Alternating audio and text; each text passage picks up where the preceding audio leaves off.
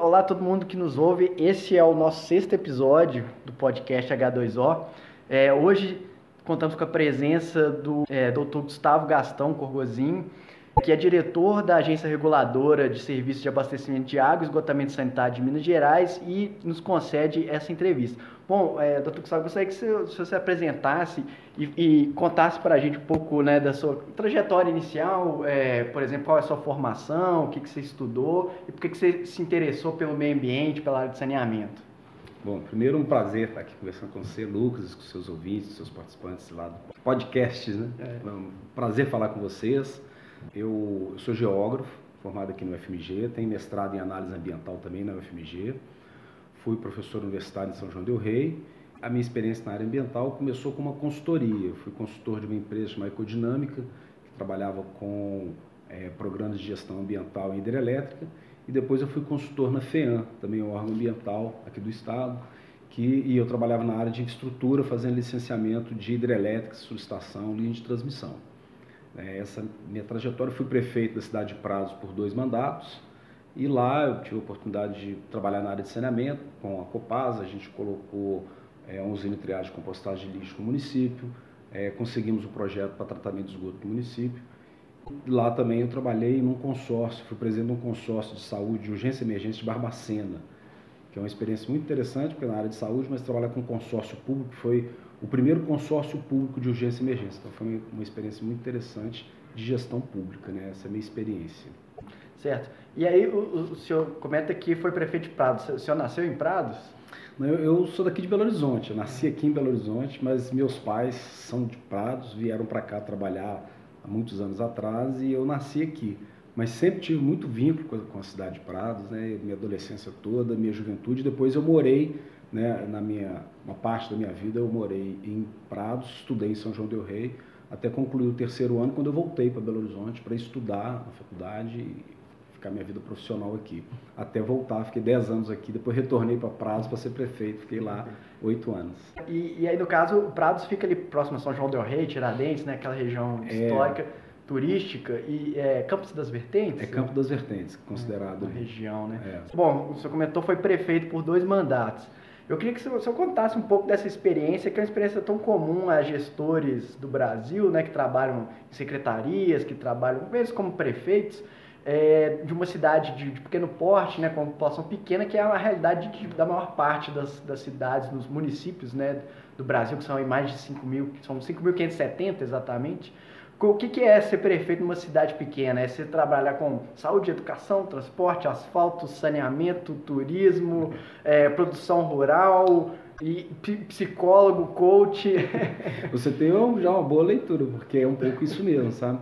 A cidade pequena, ela tem uma característica da proximidade do, do, do gestor, do prefeito com a população. Né? Eu, todo mundo me conhece, eu ando na rua, em todo lugar, não deixei de ser quem eu sou e frequentar onde eu sempre frequentei. Então você se torna uma pessoa que toda hora as pessoas te abordam com problema público, com problema de algum lugar, né? ou, ou alguma situação. E tem uma característica muito peculiar de cidade pequena, que é assim, é a dificuldade de você ter um bom quadro de servidores e de pessoas comissionadas que te ajudam na gestão. Então, é, é um desafio muito grande você conseguir fazer uma gestão municipal que consiga, por exemplo, elaborar um bom plano municipal de saneamento com a equipe própria, sabe, ou discutir plano mesmo de municipal de saúde e ter uma equipe que te dê segurança sobre os processos licitatórios que teriam bases jurídicas, né, mesmo controle financeiro, contábil, é, é, sempre um desafio e eu te falo assim, fiquei oito anos lá, graças a Deus não tem nenhum processo, né, graças a mim também e a minha equipe, uhum. não tem nenhum processo, mas a gente passa muito aperto, sabe? Há uma certa insegurança de você saber se os processos estão corretos, se você pode efetivamente colocar sua assinatura ali, porque você responde por todo o patrimônio do município, pelo recurso, e é uma responsabilidade muito grande e a gente tem os órgãos de controle que estão sempre em cima. Uhum. É, não é fácil, é, é, um grande desafio, mas por outro lado é muito prazeroso, porque é cidade pequena, todo mundo te conhece, você conhece todos os problemas, né? você acaba é, é, rodando o município como um todo e é muito, muito prazeroso você conseguir é, ajudar a resolver alguns problemas, não todos. Uhum. Jamais a gente é, tem o discurso de que a cidade está pronta e acabada, jamais. A demanda, Mas a, a demanda é infinita. A né? demanda é infinita, a gente sempre tem problemas, surgem novos problemas, tem problemas históricos que são caros, e aí o município pequeno tem poucos recursos, fica sempre também outra situação, dependendo de convênios com o Estado e com a União, para conseguir fazer obras de maior porte, infraestruturas maiores. É. Então é um grande desafio e a gente tem que se virar, sabe? Tem que ter muita criatividade, tem que ter uma equipe que apoie bastante né, e definir prioridades. É, né? Nessa situação de escassez de recursos né, que o município muitas vezes enfrenta e dependência de repasse de outros recursos é, do Estado, como no caso do governo estadual, e do Estado da União, né, acaba fazendo com que a autonomia federativa do município seja um pouco falaciosa, né, em certos aspectos. É, até assim, o exemplo recente aí da gestão estadual com relação a interferência no recurso dos municípios foi muito grave. Né? Tirou recurso de transferência obrigatória para os municípios e que levou muitos municípios a situação financeira difícil. Então, não só comprometendo serviços, mas também não conseguindo dar reajuste para servidor, né? e é recurso de transferência obrigatória. Então, realmente, a gente tem uma fala que assim, o município é onde as coisas acontecem de fato, é onde existe o Estado de fato, é no município, né? Porque Estado e União é algo fictício. Existe é nos municípios que as pessoas vivem, trabalham, é, estudam e, e demandam né, do poder público. E é onde a gente é a cadeia mais fraca, onde a gente tem o maior controle do Ministério Público, do Tribunal de Contas, onde a gente é exigido né, a cumprir todas as metas de gasto com saúde e educação e somos fiscalizados, punidos, recebemos multas por atraso de envio de informação do Tribunal de Contas. Então, assim, é, é penoso.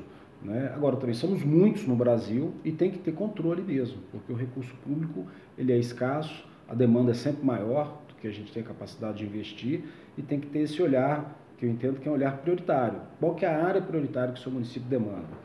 Né? E é muito comum que os prefeitos elejam sempre infraestrutura. Né? Uhum. É sempre falar assim, não, fazer calçamento, fazer infraestrutura, asfalto, asfalto que é o que é, e é verdade. É, é, eu tive a oportunidade de fazer muito lá também, graças a convênios, mas e, e, o, e o resultado é objetivo, né? Você calça uma rua, asfalta uma rua, do dia para a noite muda a condição do cidadão. E é algo visível muito politicamente interessante, é, né? É, então tem muito isso. Mas, por outro lado, tem questões importantes no município que muitas vezes o político não olha, que é exatamente a questão do saneamento, é a questão da valorização, no caso da minha cidade, do patrimônio cultural, que é outra coisa importantíssima lá.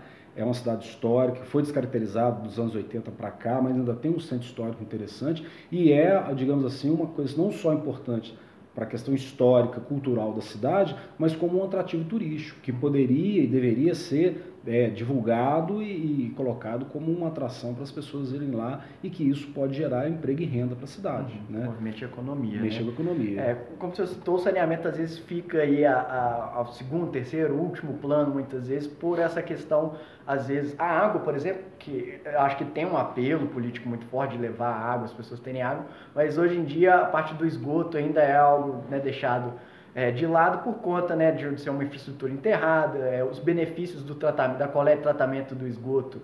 A partir do momento que, o esgoto é coletado, você tem um impacto também significativo. Mas hoje em dia, boa parte da cidade já tem uma coleta, é, pelo menos que remova da frente das casas das pessoas. Né, no, o esgoto ainda corre a céu aberto em muitos lugares, mas é uma menor parte.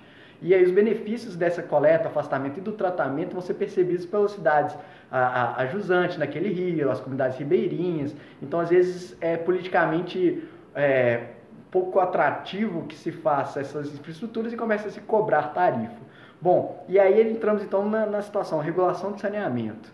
É, acho que a gente seria interessante dar um panorama geral do que, que é a regulação e, e, qual sua importância, né? Porque é algo relativamente recente, aí estão 12 anos da lei 11445 2007 que estabelece a obrigatoriedade de regulação no saneamento, né? Bom, é importante também, esqueci de falar da minha experiência, eu fui dois anos, dois meses diretor do DAMAI de São João del Rei. Foi ali que eu, de profissional de, de, de análise ambiental, de gestor público, passei para a área de saneamento, e tendo que estudar e conhecer. Então foi uma universidade rápida de dois anos, dois meses, onde eu aprendi muito, vi, um, vi a problemática do saneamento, isso que você falou, a dificuldade de coletar, de tratar, né, e muito mais a operação né, do saneamento é muito difícil. É, e foi ali que eu entrei em contato com o saneamento e logo depois é, eu vim para a Arsai, que aí conheci a regulação, que de fato eu não conhecia, e vi esse ambiente que é extremamente importante para o saneamento, essa garantia da regulação esse equilíbrio entre prestação de serviço e tarifa, né, essa exigência sobre a qualidade da prestação de serviço foi muito importante.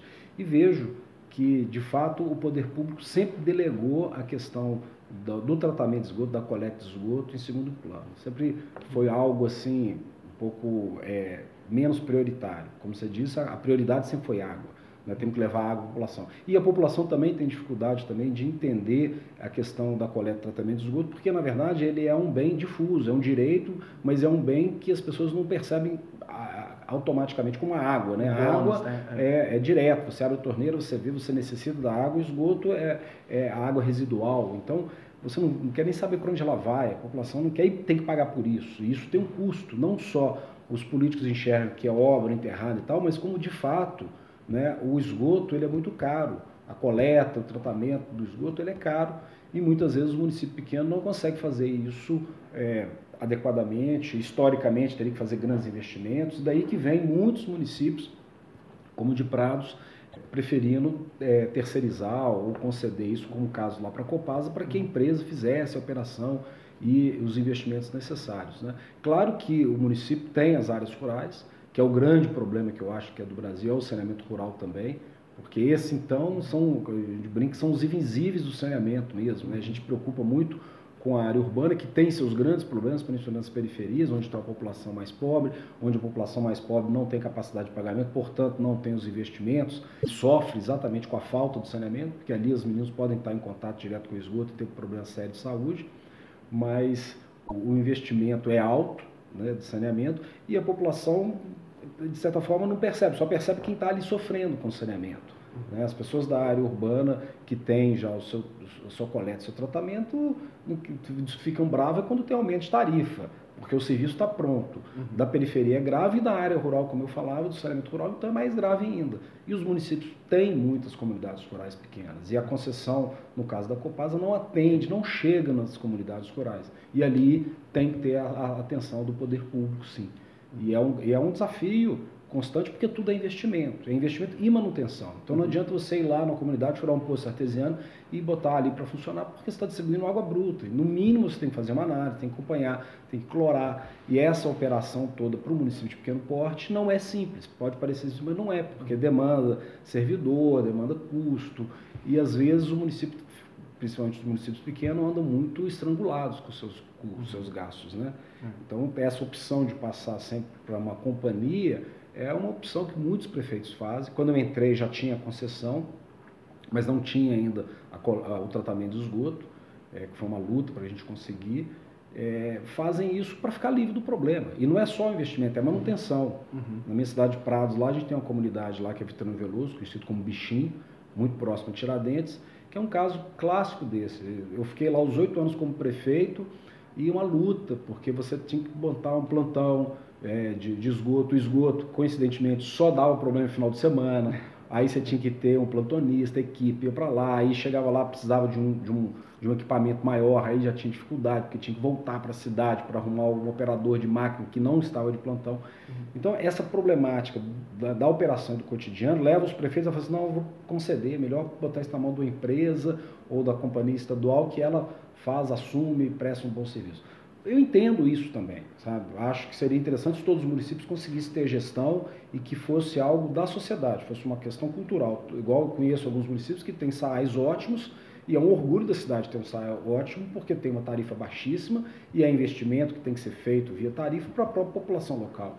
Isso é muito bacana, mas não é todos os municípios, a gente fala que as minorias são assim, porque a maioria dos municípios tem essa dificuldade, porque são sistemas sucateados, que nunca teve investimento, onde tiveram alguns departamentos, como eu trabalhei, foram alvos de desvios, então não tinha investimento, era sucateado, ainda era dilapidado.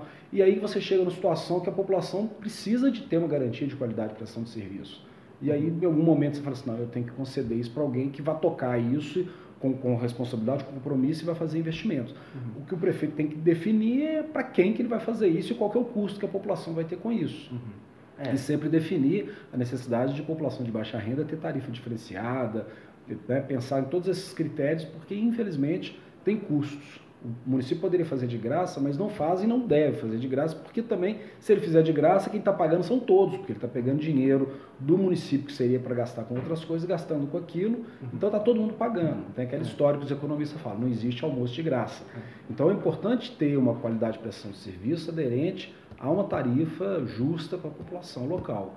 E o, o que a gente percebeu, lembrados nesse tempo que eu tive, é que a, situação era tão grave do município com relação à qualidade da água, era tão ruim e o esgoto correndo no Ribeirão, que assim que a Copasa foi entrando, fazendo investimentos lá, é, e na hora que entrou com a água dentro da cidade, depois que entrou com a tarifa, e foi entrado no meu mandato, que entrou a tarifa, teve desgaste, né, claro, mas hoje as pessoas sabem que eu estou aqui na SAI, sabem que a SAI define tarifa e ninguém nunca me abordou na rua para falar absurdo e tal, porque na, na comunidade de prados a população percebe o benefício de um bom serviço e entende que é justo o valor que se paga pela contrapartida de nunca ter faltado água, ter água de boa qualidade, se coleta o esgoto, o esgoto é tratado. E a gente percebeu isso na cidade, que tem um ribeirão que corta a cidade fora a fora, uhum. que antes a gente via o mau cheiro e via até fezes correndo ali no, no curso do leito. E agora não, você vê que acabou esse cheiro, tem uma água que visivelmente está bem mais limpa do que antes. Uhum. Então a, a, população percebendo esse benefício, ela, eu tenho certeza que ela fica satisfeita. É justo isso, né? uhum. né? Tudo tem um custo e a população tem que ter a capacidade de pagar para esse custo ser, ser ser aderente à população e ao serviço que se presta. Né? Uhum. O senhor comentou é, a respeito do, do, do, concedente, né, que é a prefeitura, do prestador de serviços e do usuário, assim, essa, esses três lados, digamos, de um triângulo e que a regulação é o que faz ali um meio de campo entre os três. É, ser o regulador é você desagradar a todos de uma forma que ninguém fique satisfeito demais e ninguém fique extremamente insatisfeito desses três atores aí, grupos né, de atores. É, é, eu, eu, escutei uma frase uma vez e gosto muito que o bom regulador é como um bom juiz de futebol. Ele não aparece muito, uhum. mas com certeza ele não agrada ninguém. Em algum momento ele vai desagradar ou o poder concedente, ou a população, ou o próprio prestador de serviço. Uhum. Eu acho que é exatamente esse o papel do regulador. Medir a qualidade da prestação de serviço, a necessidade da tarifa, medir a modicidade da tarifa, né, criar condições né, de subsídios e, e de é, tarifas sociais para a população de baixa renda e, e, cobrar qualidade da prestação de serviço, eficiência, qualidade da prestação de serviço é importante. Eu acho que o, o desafio do regulador é esse, é ser é, um bom juiz, neutro, e não ter compromisso com nenhum dos três entes. Assim, nós não somos é, o poder público, não somos o poder concedente, né, e não somos o prestador. Então, nós não somos PROCON, não somos o órgão que está ali defendendo a empresa, tem um, um, um, papel muito de mediação e de equilíbrio, que é um grande desafio, porque né, você nunca consegue agradar todo mundo, e esse não é o papel do regulador, e sempre vai haver críticas de todas as partes com o trabalho da regulação. Isso uhum. tenho certeza e vivi isso aqui. Em relação à sua vivência aqui, então, já que você terminou a frase, é, o que, que, você pode destacar nesses já quatro anos né, à, à frente da diretoria da Arsai? O que, que, você pode destacar, da, digamos, de um legado aí de, de práticas mesmo, daquilo que foi efetivo, que foi criado dentro da Arsai nesse tempo que, que o senhor foi diretor? É, são quatro anos e quase dez meses que eu vou ficar aqui. Foi uma experiência muito rica, muito interessante.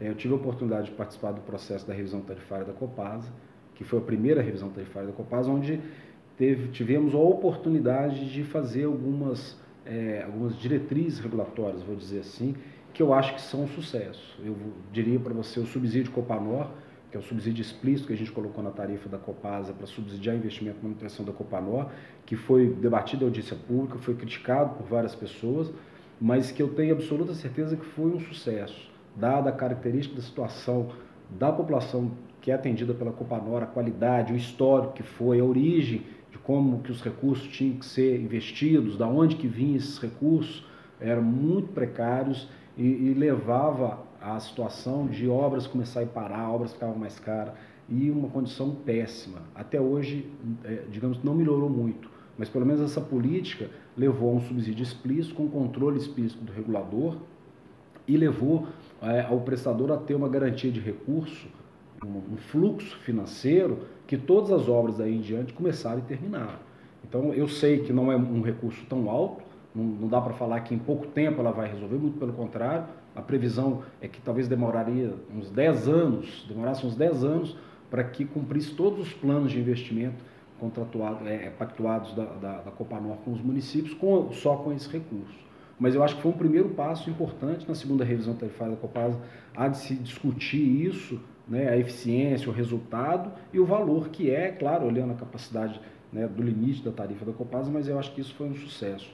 Outro sucesso que eu acho que foi importante também no trabalho é, da revisão, que, né, que acabou culminando numa resolução específica, foi os fundos municipais de saneamento, né, que também foi muito debatido e muito criticado, é, mas o nosso posicionamento é que tem a previsão legal na 11445, é parte do recurso da tarifa né, do saneamento, vai para investimento em saneamento. E aí falo como ex-prefeito que é muito interessante você ter um prestador local que você sabe que parte daquela tarifa vai para um fundo que você pode usar esse recurso do fundo para atender as metas, alguns indicadores do plano municipal de saneamento. Uhum. E, é, e é uma garantia de um recurso. É. Depende do porte, o recurso é maior, depende do porte, o recurso é menor. Mas o menor recurso que, que nós conhecemos aqui do ano passado para esse é da ordem talvez de uns 40 mil reais por ano, que dá talvez para um prefeito furar dois postos artesianos em duas comunidades rurais por ano. Uhum. Né? Dá para ele juntar isso, acumular isso durante um, um, período maior e fazer uma obra de drenagem, ou no caso de Prados, reformar uma usina de triagem de compostagem de lixo, ou seja, é recurso de saneamento para o saneamento no município onde as coisas acontecem, onde as pessoas, uhum. onde capta água, trata água, onde você é, dispõe o resíduo e é um lugar onde você vai ter um recurso ali uhum. para investir em saneamento. É, então, eu acho que essa política foi muito interessante. Isso, é, inclusive, vai naquela lacuna que o senhor mesmo citou, que a Copasa, a partir do momento que ela estabelece um contrato de prestação, ela, ela se, se compromete a, a fazer isso na sede, muitas vezes na, na, sede urbana do município, e alguns distritos, às vezes, não, não são contemplados no contrato, e também abarca outros serviços de saneamento, né, de drenagem e resíduos sólidos. Então abre é. essa possibilidade, além de outras áreas, por exemplo, as áreas irregulares, onde você precisa, por exemplo, fazer uma, uma avenida sanitária, né, uma, tratamento de fundo de um vale. tratamento de fundo de vale, que muitas vezes a própria Copasa não é a responsável por fazer um projeto de urbanização, né? E o município claro. pode fazer essa né, tomar essa decisão e, dessa forma propiciar que inclusive depois a Copasa venha e instale sua infraestrutura para atender a, a população. É, eu, eu tenho certeza que foi um, um, passo importante. Claro que tem, tudo tem que ser avaliado, tudo é possível de ser melhorado, tudo é possível de ser criticado, mas eu acho que foi um passo nessa linha de garantir recursos para os municípios para investir em saneamento a partir da parcela da receita dos seus prestadores regulados pela ARSAI. Eu acho que isso foi muito interessante. A gente vê agora como que os municípios, ao cada vez mais tomando conhecimento dessa, dessa possibilidade, se interessam, né? De nos procurar, de pedir mais informação, né? de ver qual é o prazo, porque todos estão querendo recurso e querem recurso para o saneamento. Isso foi muito bom. Uhum. Outra coisa muito interessante que foi apoiar o programa também Pro Mananciais, quer dizer, da Copasa, que eu acho que foi uma coisa legal, e garantir recurso para o Estado, que é a maior companhia, né? A Copasa, então, ela tem uma capilaridade grande, é um recurso para ajudar a efetivamente a ter é, investimentos em recomposição de, de áreas degradadas, manutenção de, de, mananciais, que sejam da Copasa ou não, mas é dentro do município também com uma lógica muito interessante, participativa. E o que mais me chama a atenção nos trabalhos todos desenvolvidos pela SAI que eu tive a oportunidade de participar é a preocupação crescente que a gente tem com o direito humano à água.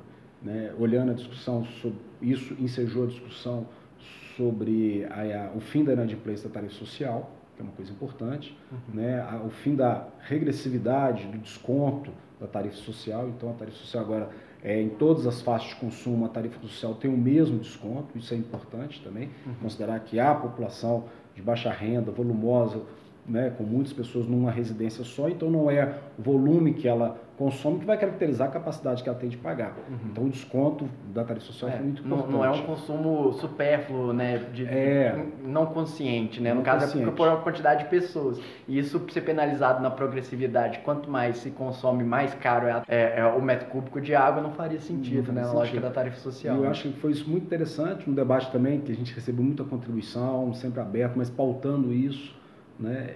As e tarifas fixas e. A, a tarifa fixa e variável também foi outra coisa interessante, né? E eu vejo que o Minas Gerais saiu na frente do Brasil inteiro, várias agências no Brasil estão fazendo isso agora, uhum. né? percebendo tanto que é importante. Isso estimula o uso consciente da água, que todo mundo vai pagar uma tarifa fixa, não é consumo, né? E aí o cidadão pode entender quando ele quer economizar no consumo dele, ele vai perceber isso na, na, na, na fatura o esforço de economia dele, não só financeiro, mas ali uhum. vai estar tá bem é, claro. Anteriormente estava atrelado esse consumo, esse, esse valor mínimo, né, digamos que é pela infraestrutura, disponibilidade de infraestrutura, ela era normalmente atrelada nas tarifas a um consumo mínimo. Aqui, por exemplo, em Minas, 6 metros cúbicos é. por, por mês. Em outros estados, por exemplo, São Paulo é feito até hoje 10 metros cúbicos por mês é, por ligação. Então, hoje em dia, qual é a lógica? Mesmo nessas faixas, quando a pessoa está entre 6 e 10, ela não teria incentivos a Nenhum. consumir menos, é. né? Porque independente do consumo dela, ela pagaria ela por 6 ou pagaria por 10. A partir do momento que ela tem uma tarifa fixa e uma variável com consumo,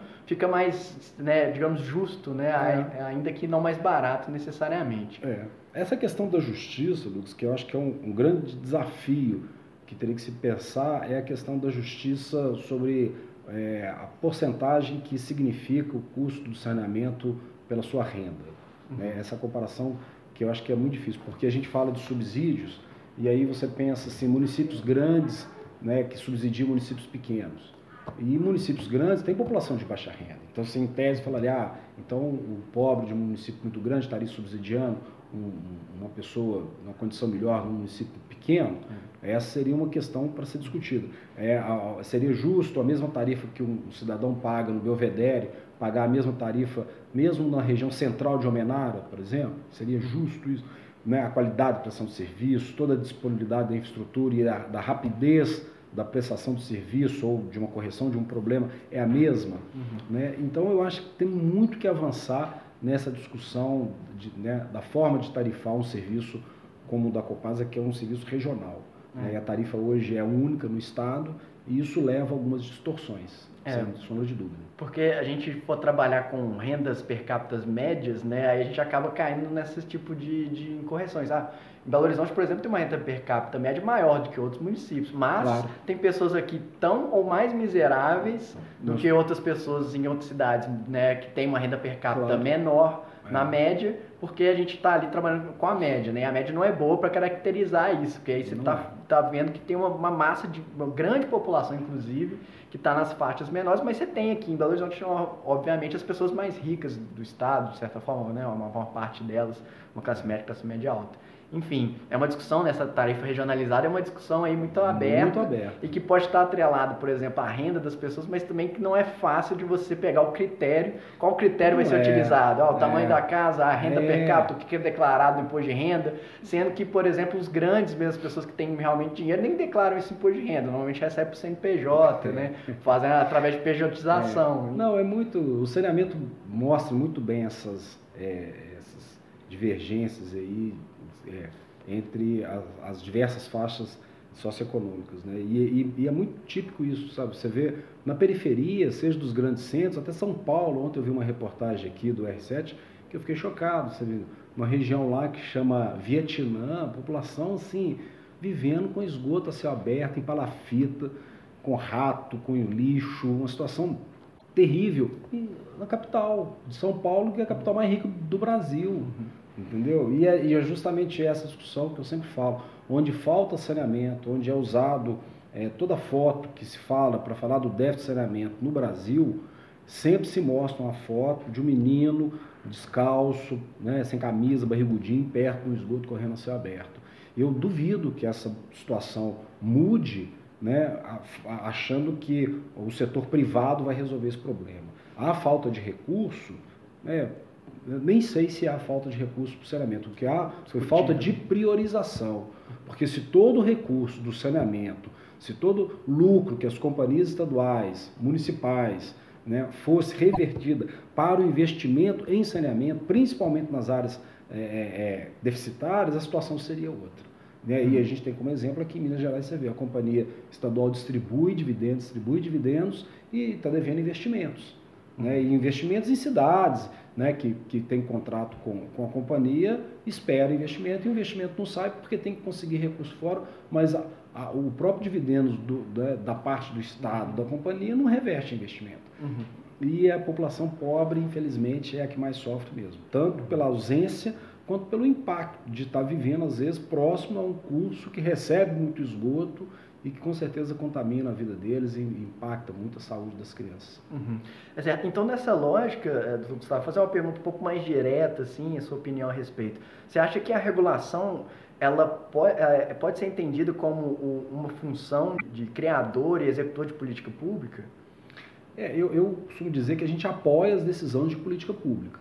Uhum. É, acho que nós acabamos fazendo um pouco política pública, como definimos o plano, o Fundo Municipal de Saneamento, a né? própria subsídio Copanor também acabou... O subsídio Copanor foi um pouco rejeitado pelo governo, na hora que ele viu que não tinha mais recursos da saúde para investir, voltou atrás e concordou no subsídio. É. Mas eu entendo que a regulação ela tem que dar subsídios para tomadas de decisão. Né? E em algum momento, eu acho que ela define política tarifária, principalmente olhando capacidade de pagamento uhum. né? e qualidade de prestação de serviços. Agora, definir se a política é, por exemplo, política estadual de saneamento, definir política de investimento por bacia, grau de poluição de bacia, localização na bacia onde deveria começar os investimentos. Eu acho que essa é a função do Estado, é a função do governo, governo né? pensar é, como que nós vamos resolver o problema do saneamento do Estado. Uhum. Terceirizar isso, eu acho um absurdo. Talvez você possa terceirizar, fazer parceria pública-privada para determinados investimentos e operações localizadas. Acho, não sou daqueles que rejeita a participação da iniciativa privada. Não, ela tem que existir, tem que ser estimulada. Só que ela tem que ser controlada, organizada e regulada pelo Estado. Uhum. Entendeu? E essa que é a função que o governo deveria fazer. Pensar um plano estadual de saneamento, onde priorizaria os investimentos para todos os entes, seja o setor público, privado, estadual ou municipal, né, as, as companhias municipais ou estaduais, deveriam atender uma priorização que o governo definisse é, como meta. Uhum. Né? Pegar as regiões mais periféricas, as regiões mais poluídas, a população mais carente e fazer o investimento, porque ali sim a população sofre muito. Não é falta com intermitência de água, uhum. não é a falta de intermitência de água ou reclamação com manutenção de via pública que o saneamento infelizmente causa. É, é, é, é, impacto na saúde, na dignidade do cidadão, que está ali convivendo com o esgoto a céu aberto, né, é, contaminando o curso d'água, deixando as crianças sujeitas à contaminação de doenças de veiculação hídrica, coisas graves que acabam o Estado gastando de outra forma com a uhum. saúde, né? E, e, e perdendo a arrecadação por perdendo conta, a arrecadação da economia, da economia se... e outra coisa, pensando que em alguns exemplos que nós já vimos no Brasil, você consegue inclusive é, é, incluir essa população dentro do setor de saneamento, criando tarifas justas, pequenas, aderentes, onde o cidadão vai ter ali um comprovante de pagamento, comprovar uma residência, legalizar a situação, como eles falam aí das das vilas, favelas, né, dos ambientes onde não tem nada organizado, né, você criar essa condição a partir do saneamento é muito interessante, porque você dá dignidade para ele de ter a coleta do esgoto, ter a condição de ter uma água adequada e ao mesmo tempo ele vai ter uma fatura onde vai estar o endereço dele, ou, né, e cria a obrigatoriedade de, fazer o endereço da rua, ou da ruela, ou do beco, mas que o cara tem uma condição de falar assim, eu moro aqui nesse barraquinho com o número tal e tem uma conta aqui de água que comprova que eu sou um cidadão e pago aqui e tem, acima de tudo, o serviço adequado para ele. A pessoa dessa forma acaba se sentindo assistida e inclusive é uma digamos, pode, pode ser pensado assim, né, de uma forma um pouco mais extrapolando um pouco, uma forma de conter o avanço de, é, de estados paralelos, né, em áreas, por exemplo, de milícias, de traficantes, que, que as pessoas estão ali tão desalentadas, tão desassistidas do Estado, que começam a, a corroborar com. Claro. Né, ele abre a, a brecha, o espaço para essas essas formas de, de, Estado paralelo. É, e eles entram exatamente para a ausência do Estado. No caso, acaba indo na lacuna do Estado, né? essas outras formas de poder paralelo. E o saneamento, como o senhor disse, é uma forma de. de é, e na verdade, é, é, se ainda tivesse uma substituição do Estado por uma organização que se preocupasse com a dignidade do cidadão, com a saúde do cidadão, das crianças que estão naquele ambiente, ainda se vai lá de pensar, olha, o Estado não faz, a milícia faz e o povo está mais satisfeito. Mas não é assim, uhum. né? Eles estão ali para outros interesses que não é o interesse, digamos, de de Estado, que é preocupar com a qualidade da vida das pessoas que estão ali, independente da dificuldade de arrumar outros lugares para fazer um assentamento adequado, você tem que dar condição né, da população ter, no mínimo, é, uma água adequada para utilizar e um, um, uma, uma, coleta, uma destinação para esse esgoto, porque o problema é muito grave. Né? A população sofre muito com isso, com essa ausência. E, de novo, eu quero ver quando que nós vamos conseguir é, resolver esse problema é, no Brasil com poder público, com iniciativa privada, né, como que isso vai se dar nesse viés de achar que, que os estados e o governo federal pensam como os prefeitos de cidade pequena. Olha, eu não dou conta de resolver, então eu passo para a iniciativa privada e ela resolve.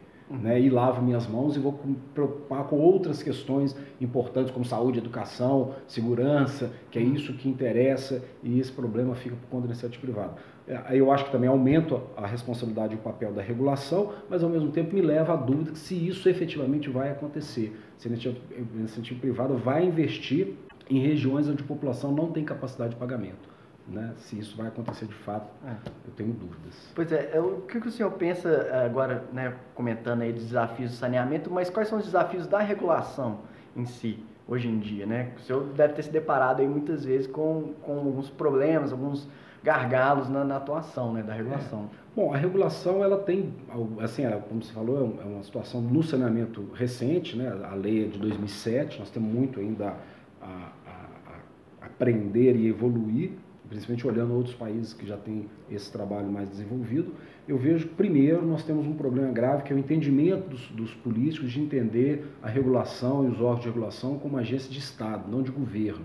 Então, ela não é um, algo que se preocupe com o plano de governo do determinado governador ou presidente. A gente pode fazer isso, subsidiar é, decisões para os planos de governo, orientar políticas para atender os planos de governo, sim, mas é uma agência de Estado, ela tem que ter a garantia da autonomia, da isenção da interferência política de quem está no, no comando na decisão das agências. Então, a grande discussão é como garantir autonomia plena que é a autonomia administrativa, decisória, né, orçamentária e financeira, para que a agência possa efetivamente fazer o seu trabalho sem depender de favores internos do governo ou de boa vontade do governo de pagar ou fazer investimento. Esse é um problema. Uhum. Outro problema da regulação que eu vejo no Brasil ainda é a padronização de procedimentos, de práticas regulatórias. A gente há uma, ainda uma disparidade muito grande de agências. Nós temos agências como a nossa, de São Paulo, de Ceará, e algumas consorciadas de São Paulo, que têm uma expertise é, boa, tem bons técnicos, técnicos que, que, investem na carreira, que pesquisam, que procuram melhorar a regulação e propor isso é, para os prestadores um serviço melhor. Mas, por outro lado, nós temos ainda é, muitas agências reguladoras que ainda não têm bem definido o seu quadro de servidores, né, uma fragilidade com relação às suas autonomias e, portanto, não garantem à população um serviço adequado e justo do ponto de vista tarifário. Temos grandes desafios. O governo federal está é, propondo aí a ANA, Agência Nacional das Águas, como agência é, normatizadora de, de normas de referência para o Brasil, que a princípio nós entendemos que é interessante que tenha um ente nacional definindo normas de regulação. O que nós questionamos é se essas normas serão obrigatórias e, pior, ainda são vinculadas aos prestadores ter acesso a recurso público. Então, elas vão acabar sendo, de fato, assim, é, tem que atender a norma da ANA, tem que atender a norma da ANA. E isso pode comprometer né, é, as características regionais, tanto da prestação de serviço quanto criatividades regulatórias, como nós fizemos aqui. Isso pode acabar em embrólio jurídico. Né? É, o prestador discordar, o regulador local, o regional definir, e afinal eu discordo porque a ANA pensa diferente, aí leva para a ANA e isso pode criar mais insegurança do que segurança. Então, do jeito que a norma está hoje, é, eu não acredito que isso vá favorecer. A gente está propondo, através da barra, algumas emendas na perspectiva que a gente tenha a norma de referência debatida no âmbito regulatório, mas como norma de referência para que todas as agências entendam, olha, uma, uma boa prática regulatória, por exemplo, na área econômica, para definir o, a remuneração do investimento, leva em consideração isso, isso, isso. Uhum. Então são coisas que nós precisamos fazer mesmo não, para melhorar. Não, não caráter de lei que Não ingessa, caráter de né? ingesse que obrigue os prestadores uhum. nisso. Entendi. Agora só duas, é, duas perguntas que foram feitas pelo pessoal do Instagram, que segue no Instagram o podcast. A primeira pergunta é do Júlio. É, como que a, a, regulação pode incentivar métodos inovadores no saneamento. Ele cita o exemplo do caso de tratamentos, de tecnologias de tratamento de esgoto, é, através de, de, de, modelos de wetlands construídos, né, wetlands verticais. É, eu, porque assim, eu, a gente já discutiu isso, como que a gente pode definir. É difícil porque o prestador que faz o plano de investimento, né, e, e os critérios tecnológicos são definidos pelos prestadores. Uhum. É, eu acho que a gente tem que apoiar as boas ideias que surgirem. Aqui em Minas teve a ideia do hidrômetro de controlador de vazão, que pode tanto resolver o problema de inadimplência quanto atender também a questão do direito humano à água. Foi muito apoiado pela ARSAI aqui, essa política. E pensamos já em propor né, na primeira revisão, mas não coube, eu acho que o desafio para a segunda revisão, discutir assim, como que nós podemos colocar um recurso na tarifa para programas de é, pesquisa e desenvolvimento, que é o famoso recurso para P&D. Uhum. É, o setor elétrico tem isso, eu acho que o setor de saneamento deve ter isso, para que a gente tenha é, normatizado né, institucionalizado um recurso voltado para pesquisa e desenvolvimento na área de saneamento. Uhum. E aí, através daí, trazer, trazer a inovação, que claro. a gente considera que a regulação, muitas vezes, ela não tem esse papel de prestador, né? A, o know-how, ele é do prestador. É do prestador. Então, a é. decisão tecnológica, a decisão é, claro. é, do, de qual infraestrutura que vai ser é optada... É, é, é, é claro que se pode se pensar assim, com uma tecnologia mais adequada, mais barata, é interessante para o prestador e é interessante para a tarifa. Então, a gente pode criar mecanismo que a gente faz aqui da água, que é o incentivo à redução de perda. Então a gente pode ter um incentivo a uma tecnologia mais barata, uhum. é, mais é, adequada. Então isso pode se pensar. É, como indutor de eficiência, a partir do momento que o é. prestador reduz seus custos, por exemplo, reaproveitando biogás gerando energia claro. elétrica, ele está, digamos, de certa forma, é, sendo ele é privilegiado de certa forma, é, incentiva isso, né? É incentivado que ele é, reduza os seus, os seus custos para que seja eficiente assim ele seja mais bem remunerado, visto que a regulação tem esse papel de simular né, um mercado competitivo e um mercado que é de monopólio natural. E aí, é. a partir de quem for mais inovador, vai, vai abocanhar maiores lucros, então a, a, a lógica é mais ou menos essa.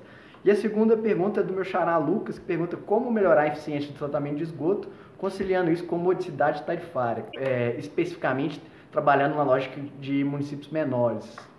Pois é, eu acho que esse que é o desafio. Temos que ter tecnologia que leve para isso e que a regulação define uma regra tarifária que, que incentive isso. Uhum. Hoje não, não temos isso, mas, de novo, como exemplo da, da política que a gente fez para incentivo à redução de perda, pode-se pensar um incentivo à melhoria da eficiência do tratamento de esgoto. Uhum. E aí pensando em novas tecnologias, como maior eficiência também, um tratamento terciário, enfim, muitas coisas podem ser pensadas a partir né, de uma proposta, mas numa revisão onde você discute isso com a sociedade, em audiência pública, e normatiza né, como que será o critério de incentivo e coloca isso na tarifa. Uhum. Inclusive, até citar um caso, porque no, a gente, no primeiro momento, inclusive, a regulação acho que ela não pode nessa questão da inovação não ser um fator restritivo, né, de, de estabelecer resoluções ou normas que proíbam o, o claro. prestador de, de, de, atuar de forma inovadora. Claro. E aí é. eu cito aqui o caso, por exemplo, que a gente tem um fator de eficiência na tarifa, que quanto mais um prestador conseguir remover matéria orgânica, obviamente obedecendo ali os padrões ambientais que são sempre requeridos né, nas fiscalizações, etc., mas tem um fator de eficiência que quanto maior a remoção de matéria orgânica de um tratamento de esgoto, é, maior, digamos, um prêmio de produtividade ele tem. É. Só que, inclusive, as tecnologias, que são algo em torno de 20 unidades de, de tratamento de esgoto do estado, tem tecnologia de filtração em solo e não tem um efluente final. A partir daí, a remoção seria de 100% de eficiência é. de carga orgânica. E aí estava sendo discutido se elas seriam desconsideradas no fator de eficiência ou consideradas com esse 100% de eficiência, que às vezes ela tinha uma vazão final nos meses de chuva, porque não infiltrava 100%.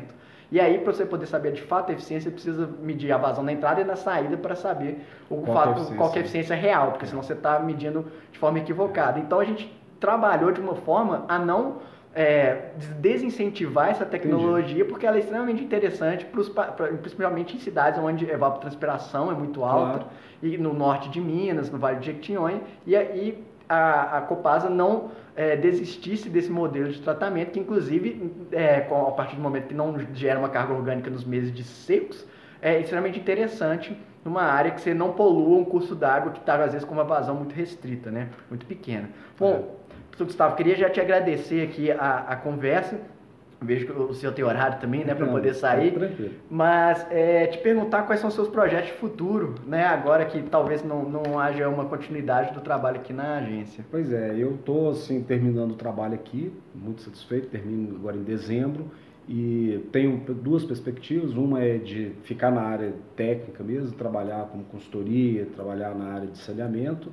É, tem um grupo, umas pessoas já que eu estou conversando para isso, e tem outro grupo que quer que eu volte para a política e voltar a ser prefeito em Prados. Então, estou é, aí chegando ao final do ano, vou ter que tomar essa decisão. Até lá eu vivo um pouco essa angústia do que, que será, porque eu percebo que as duas coisas me atraem muito, eu gosto muito, gosto muito do setor público, né, e gosto, gosto muito da área técnica, quero voltar a trabalhar, eu fiquei né, 12 anos no setor público, prefeito, diretor da MAI aqui, e eu era consultor, estava no mercado e eu tenho muito interesse de voltar para o mercado também.